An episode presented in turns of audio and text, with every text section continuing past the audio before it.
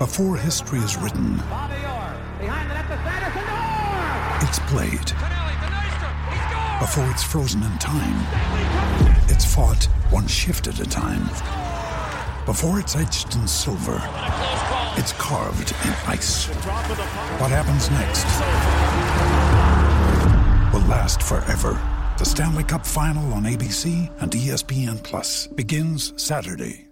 Hello, it is Ryan, and I was on a flight the other day playing one of my favorite social spin slot games on chumbacasino.com. I looked over the person sitting next to me, and you know what they were doing? They were also playing Chumba Casino. Coincidence? I think not. Everybody's loving having fun with it. Chumba Casino is home to hundreds of casino style games that you can play for free anytime, anywhere, even at 30,000 feet. So sign up now at chumbacasino.com to claim your free welcome bonus. That's chumbacasino.com and live the Chumba life. No purchase necessary. Group. Void were prohibited by law. See terms and conditions. 18 plus.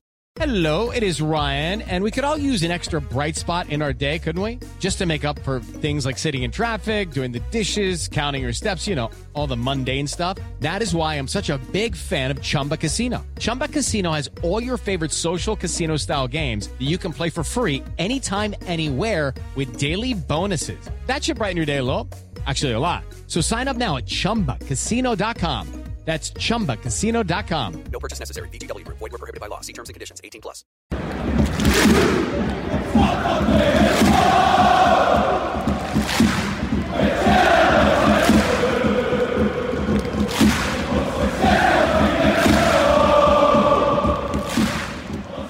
Hi, and welcome to This is Ibrox. My name's Tommy McIntyre, and I am joined by Price of Football, soccer football guru in the finance area, Kieran Maguire Also happens to be a University of Liverpool lecturer uh, as well. Kieran, nice to see you again, buddy. How are you? I'm I'm grand, thanks, Tommy. Yeah, all all all was really good in my life as a Brighton fan until about two weeks ago, when the when when the wheels fell off and. Uh, for, for some reason, our manager thought that a 60 million pound check was a reason to leave, but I, I, I wouldn't have done it myself, of course. No, of course, we'll take you your words on that. I thought you were going to pull me up for my uh, soccer intro there, to be honest with you. I was seeing if I could get that get that past you. Well, do you know what? Before we jump in, cracking move for Graham Potter. It looks as though his stock just continues to rise. Yes, he's uh, he, he he's transformed the club. I, I've I've been watching us play for for more than fifty years. I've never seen us play such composed, confident, risky football, and the way that we've dismantled some clubs who have two or three times the the wage bills of ours uh, has has been a delight. But he's he's he's done the right thing uh, at that point in his career because small club managers don't go to big clubs. Yeah, that's that's the nature of football. So I understand what he's done from a professional point of view, the challenges uh, that he wants to take. He wants to play in the Champions League. He wants to he wants to find out whether he can deal with big players with big egos because that's not an issue that he had to deal with at Brighton. Yeah, which will be the, the make or break of him, I, I imagine, in terms of that dealing with the egos uh, in there. If he if he does a good job, he might be able to get consideration for the Rangers one at some point. But uh, we, we'll see. We'll walk past that before you get you you have a go at me there. So listen, uh, again, thank you very much for your time. I'm conscious of lots of noise around about Rangers at the moment. Lots of noise around about money, investment, UCL cash. Isn't there always? It has to be said. Um, and there's also the continual obsession around about Rangers balance sheets from from other uh, other clubs as well. And I, I, just I was conscious that you've been in news recently, um, you know, making some comments around about that, doing some articles, etc. And I wanted to just get involved in terms of asking you. So, from your perspective, we'll just start very high level. Outside, what's your understanding of the way that Rangers have handled themselves financially, fiscally over, let's say, the last year or two, and then bringing in that UCL point? In, in my opinion, what the club has tried to do, and this is something I'm I'm from a historic insolvency background, so I'm used to to corporate distress. It, when, when I look at a balance sheet, I say, well, does it look strong? Can it be made stronger? And, and that's the first thing that uh, I, I, would say that Rangers have done. Uh, they've uh, they've strengthened the balance sheet by converting loans into equity. Um, they have invested uh, some of the money which they have received. They, they've they've had to deal with the challenges of COVID, and in in my view, Rangers has probably been hit harder than certainly any other club in the UK, uh, possibly more than most clubs in Europe, because a couple of years ago, in the, in the last pre-COVID year, uh, Rangers generated 60% of their revenue from matchday ticket sales. Now, if, if you take a look at a club like Chelsea, it's probably around about 16 or 17%. Yeah, Rangers have got yeah, three, three times that.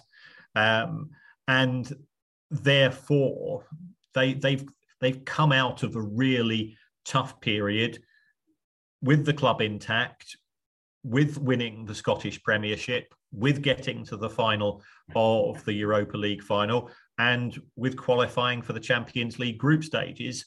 Um, yes, the last 12 months has been far better because fans have been able to attend, but you you cannot ignore the 15 months that, that the club was having to deal with uh, its its biggest revenue source not being available to it. So um, the balance sheet to me looks as strong as you could expect it to be. That the financial results will be out, I would imagine, in the next month or so. If, if we look at uh, you know, when Rangers have historically published them, we'll be able to uh, gather some sort of greater insight at that date. Um, and that the club also has come out of a what I would refer to as a recovery phase as far as its finances are, are concerned. Um, it, it's not had European football for, for a period of around about five or six years. It had to it had to deal with that as, as a loss of revenue. It wasn't getting Premiership income for a period of time, um, and that all has legacy consequences, um, which which you have to deal with. You've got to provide funding. You it's difficult to get to get external funding under those circumstances. So therefore, you're relying on money coming internally from shareholders, investors, directors, and so on, which is the route that the club has taken. So um, I can understand. You know, fan, fans ultimately they're just interested in what's happening on the pitch, as in in the main, um, and if you're not delivering, then then attention strays elsewhere. But some of the figures I've seen quoted in the media, I think, are a, a wee bit inflated. Uh, some of those figures are ignoring the fact that the the extra money that Rangers have generated is actually over two seasons and not one. And um, some of the figures that are being quoted are just focusing on the extra money coming in not taking into consideration that there will also be extra money going out at the same time. I think there's a, a couple of interesting points there I'd love to, to come back to, but I, I, just wanted to touch first of all. I think a lot of fans maybe struggle with with the the aspect of here's some soft loans converted to equity back out the, the door. I'm wondering if you could, for for the layperson, and I'm going to certainly put myself in that camp as well uh, this evening just break that open in terms of what does that naturally actually mean in terms of conversion, soft loans, etc. Well, um, if if a, if a business needs money, um, it's it's got three three ways of going, three, three roads it can go down. It can borrow money from banks. Banks will demand some form of mortgage. They will also charge interest at, at commercial rates based on their perception uh, in terms of financial risk. Secondly, you can borrow from people connected to the business. So that, that was initially the route that, that Rangers have gone down, investor loans and so on. Now, when we make reference to soft loans, yeah, the nature of a loan is that as well as paying interest, at some point in time, you've got to repay the capital. So, yeah, to give an analogy, um, if I take out a mortgage, I can have an interest only mortgage, but I've still got to go and yeah, say if I take out 100 grand for a mortgage, I can have an interest only mortgage. I pay interest for 25 years. And in 25 years, I've got to find 100 grand to repay the bank. Or um, you can um, have what's referred to as you know, a soft loan is where the the lender isn't in a hurry to have their money back and they're saying I, I might not ask for that money back. So I think that's that's where we have been to a slight position as far as Rangers are concerned. And the, the third way of raising money is to physically issue shares to investors. Now, now shares come with with uh, you know a couple of uh, pieces of baggage. Um, first of all, they come with voting power, which means that if you have sufficient number of shares more than 50%, that allows you to control the business because you can appoint effectively the board of directors to carry out your wishes. Um, if you are a traditional investor in a traditional company, you might also try to get some of your money back through uh, through dividends. That's not the case with Rangers. That's not the case with the vast majority of football clubs, with the exception of Manchester United, as far as uh, as far as UK football is concerned. Um, and um, the other thing that you can do with shares is that you can sell them to other people. And some, sometimes the people you're selling them to might not be in the best interests of the business. So, so there's a lot of there's a lot of complications. What we've seen as far as Rangers are concerned is that initially directors, stroke investors put money into the club. The club needed cash during the COVID period, and um, as far as that cash was concerned, it was being used for what we refer to as working capital purposes, which means we needed to pay the wages. We needed to pay outstanding installments on transfers. We needed to pay for, you know, for heating and lighting and the, and the general overheads of running the club, which uh, yeah, the, the foot, football's a football's a dumb sport at the best of times, or a dumb industry because you're having to pay for electricity and insurance and uh, HR costs 365 days a year, and you're actually only open on 25. So, uh, you know, all of those costs were, were not being covered uh, during COVID due to the the reduction in in, in income coming from the the three traditional sources, which are broadcast, uh, match day, which was most impacted, and then commercial. Uh, commercial sponsors aren't aren't going to come and sign deals. that they might they might renew deals, but they're not necessarily going to sign deals during COVID because their main focus is on survival of their business rather than sponsoring somebody else's. Um, so that's what we saw with Rangers, the you know, a, a, variety of directors, and you know, I I don't know the individual directors' names and investors' names. Yeah, I just sort of I just see sort of large, you know, the, the large sums coming in, um, and then what quite a few of those investors stroke directors did. They said yes in theory the club owes us money but we don't want that to be repaid and instead we're going to convert that type of funding in the form of debt to uh, equity funding. And and one of the good things about share funding is that shares never have to be repaid. So the only way i can get money if i own shares is, is by selling them on to somebody else. You you cannot demand your money back from the institution. So that that builds up strength as far as your balance sheet is concerned. And that's the route which appears to have been taken here. So if i take that to logical conclusion then uh, and thank you very much for, for breaking that open for us you come through your difficult period, your investors have stepped in, they've funded the business, that's not sustainable. You have to get self self-sustainable, self-funding at some point in time. I think Rangers directors have spoken about that. We've had, you know, John Bennett, the, the vice chairman, speaking about that recently as well, and we'll touch on him again, some of his comments today, um, in terms of a, a, an interview on Rangers Television, which was subsequently uh, put out for free. So once you've got through that, you need to find revenues. And Rangers have qualified for the UEFA Champions League this season after the, run to the Europa League final uh, last year. There's a lot of attention around about the UCL numbers. There always is. Um, and I, I think there's a lot of mythology round about them as well. And people say, tend to think that there's a big a big check just arrives through the door. You know, there's lots of money. You've got the board, you know, counting coins in, in, in back rooms, etc. And I'm wondering if you can help people understand not only some of the figures around about that, but maybe the timeline of payment. because yeah. I, I sense that it's not just a one and done. There is a, a bit of a staggered from from from UEFA. You're absolutely right, Tommy. The, the way that UEFA work, as far as the uh, qualifications for its competition are concerned, is if you get into the Europa League, you get, I think it's around about 3 million euro as a qualifying fee. Now, the, the three million euro, that, that that's that's a good night out. You know, I'm not denying that at all. But um, if you get to the qualifying stages of the Europa uh, of the Champions League, you get 15.6 million euro, but you don't get it on the day that you qualify for the competition. You know, that money will be paid out over the course of the year. So Rangers are going to get that money. It is guaranteed. And um, that you know that that clearly will be of benefit as far as the club is concerned.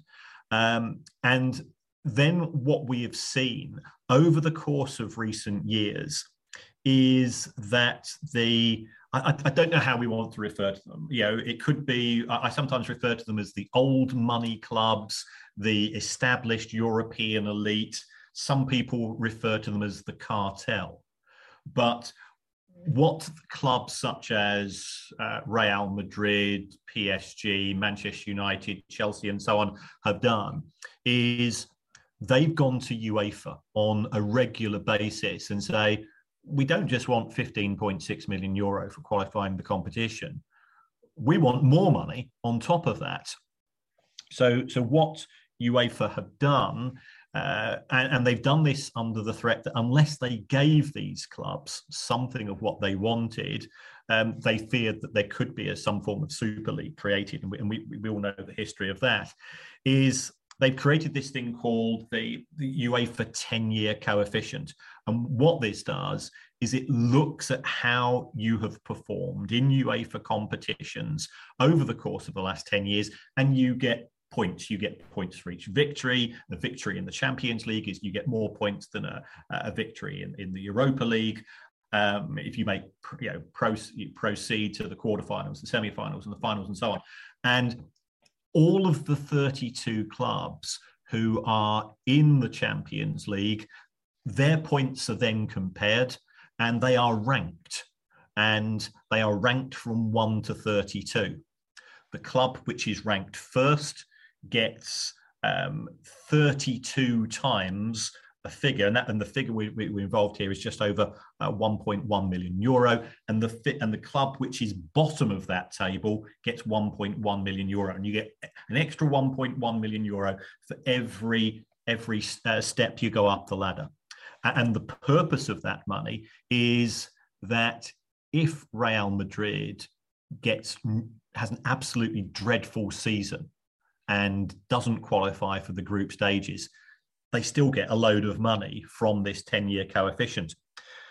The issue, as far as Rangers are concerned, is, is, twofold. First of all, it's the first time they have qualified for the Champions League uh, in 10 years. And remember, at the start of that 10 year period, they weren't qualifying for any European competition. So, as a result of that, they were ranked 31st out of the 32 clubs so they got two amounts of 1.1 million euro. So, so that was uh, additional money.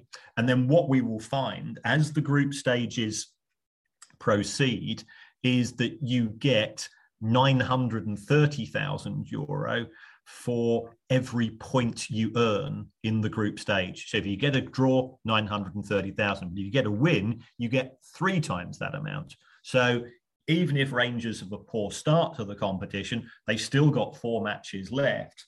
They've still got um, yeah, 11.2 million euro to chase in terms of four potential victories as far as the remainder of the competition is concerned. So every club at every stage has something to play for. Um, so, so that's additional money. Then there is money linked to the uh, amount of cash which is paid in by your national broadcaster. So BT pay a lot of money to to UEFA for the rights, and a proportion of that then comes back to uh, UK clubs. Now, how that is split we, we never we, we never really get a straight answer. Uh, not from the clubs themselves, not from UEFA. Eventually, UEFA will normally publish some details, but um, you know it, it's it, it, can be quite a decent amount of money. So Rangers should get probably two million euro um, as a bare minimum for qualifying for the competition. So let's let's say that Rangers pick up four points. Okay, I don't think that's being harsh. I don't think that's being generous. I think that will be a fair assessment. If Rangers got four points from the next four games, what would that mean? It would mean that they they would get um, yeah around about 3.7 million euro on top of what they've got. So we're probably talking 23, 24 million euro. Looking at the uh, looking at the exchange rate, you've got yeah, 21 million quid. So, so that's what they'll get. And some of that money will be given to the clubs at the end of the group stages, and some of that money will be handed out um, at the end of the season. So it's not money which has been received now. So, so that's that's where the club are. And then, of course, then you've got gate receipts. And I appreciate, you know, from an outsider's point of view, I've, I've seen the prices. I know that some fans are, uh, you know, think that those prices are are high. The club will say, well, yeah, we, we could have sold it three times over. So that would indicate that they're not from a market point of view unnecessarily high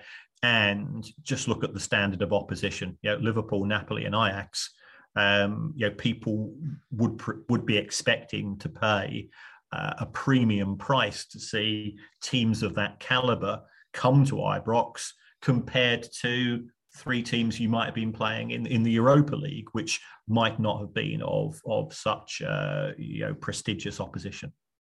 No, again, I think uh, I walk past the fact that you've given us four points in the in the Champions League. There, I think having having watched the last two games, I'd take that uh, in, a, in a heartbeat. Right, um, some of the listeners might disagree with me, but I think it's a really interesting breakdown, and that's why I wanted to get that understanding of the timeline because I think there is a, like I said, a mythology that you just get a big a big sum of money, and the club don't do a particularly great job uh, I think we've got the vice chairman, you know, John Bennett speaking today, as I said, about some of the communication round about that. And obviously, some things are commercially sensitive, some aren't. And there needs to be some uplift there.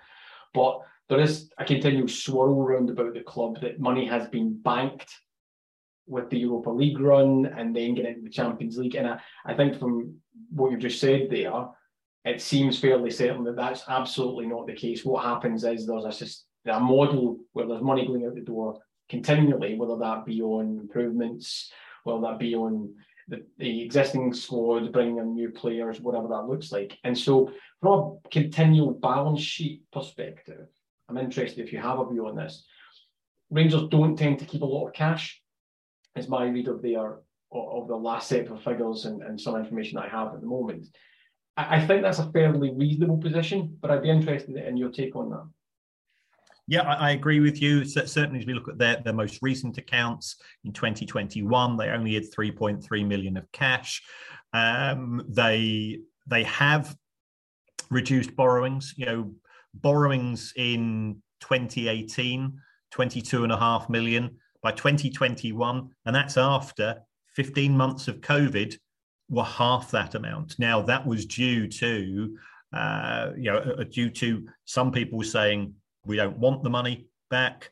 Um, subsequent to that, I, I, think they've also had to go and pay. Uh, is, it, is it New Oasis, Dave, Dave King's organisation? That co- that company has been paid probably in the region of around about five million.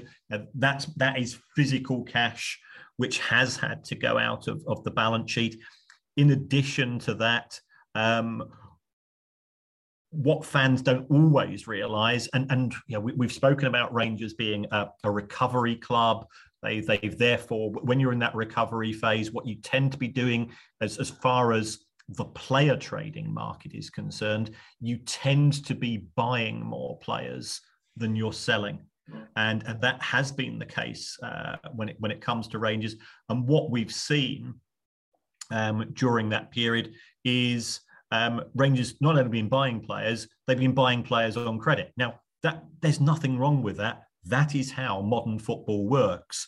But it does therefore mean that because Rangers, you know, they, they have spent uh, pretty decent amounts, uh, you know, for the last five seasons, they've, they've spent well over 50 million uh, pounds on players. But it doesn't mean that 50 million pounds has gone out. It means that you know, some of some of that's gone out in the form of cash, and the rest has built up. So in the summer of 2022, Rangers have had to go and pay money which they owed to clubs for players signed in 2020 and 21 and so on.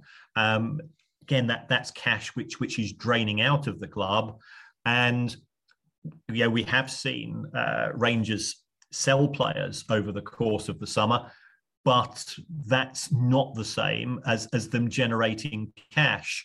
So, you know, if if we take a look at Calvin Bassey, uh, my understanding, and I, I unfortunately, I, I, I teach football people, I teach football agents. You know, the, the my understanding was that the fee was around about 19 million guaranteed. There might be some top ups on there, but I think you recruited him from Leicester. Is that is that right? Yeah, cross border fee. Yeah. Yeah, yeah. So, so how do you how do you persuade somebody from Leicester to come, you know, out of the Premier League and, and come to Rangers? That the deal was, in effect, come to us. We can put you in a shop window. So we can put you in a shop window, first of all, domestically, secondly, by qualifying for Europe and, and get other uh, other teams to see you play. Um, we we can't afford to pay you the same type of wages as you would expect to receive in the Premier League, and, and Rangers' wages bill is is far lower than you know clubs such as you know Sheffield United and Bournemouth and and Burnley in the Premier League because the Premier League simply is, is a bigger product. Um, so what Rangers will have done is they'll have said, we will give you a decent wage. Yeah, with his, he, um, he, he's, he, he ain't selling, selling the big issue. We, we know that to be the case. We will give you a decent wage, but we will put you in the shop window. And when you leave, we will give you a, a bigger proportion of the transfer fee than tends to be the case elsewhere. Mm. So the player is incentivized to play well. Yeah, you're still picking up your win bonuses, you're still picking up your trophies, you're still you know making progress in Europe and going to all these great places. And should you then be sold, you will get a very decent slice of the fee. So that 19 million pounds, first of all, um, because he was he was sold to another European country, uh, five um, percent of the fee goes in solidarity payments. Uh, as far as UEFA are concerned, some more of that fee will have gone to the player himself, and Rangers would probably only have got half of it up front with another two years worth of payment. So they got nine and a half million up front a million's gone in solidarity payments. We don't know how much the player and his agent will have picked up in terms of fees. You know, Rangers might have ended up with you know six six and a half million pounds from a 19 million pound sale. Yes, they'll get another you know, six six million pounds in, in a year's time, and they'll get another six million pounds in, uh, in in another year's time, and so on. But in terms of fans saying, "Well, yeah, we sold him for," yeah, they say we've seen the fee 23 million 23 million pounds with add-ons so ix have to do x y and z and they've not done x y and z yet. Um, so we, we have to separate out transfer fees from cash.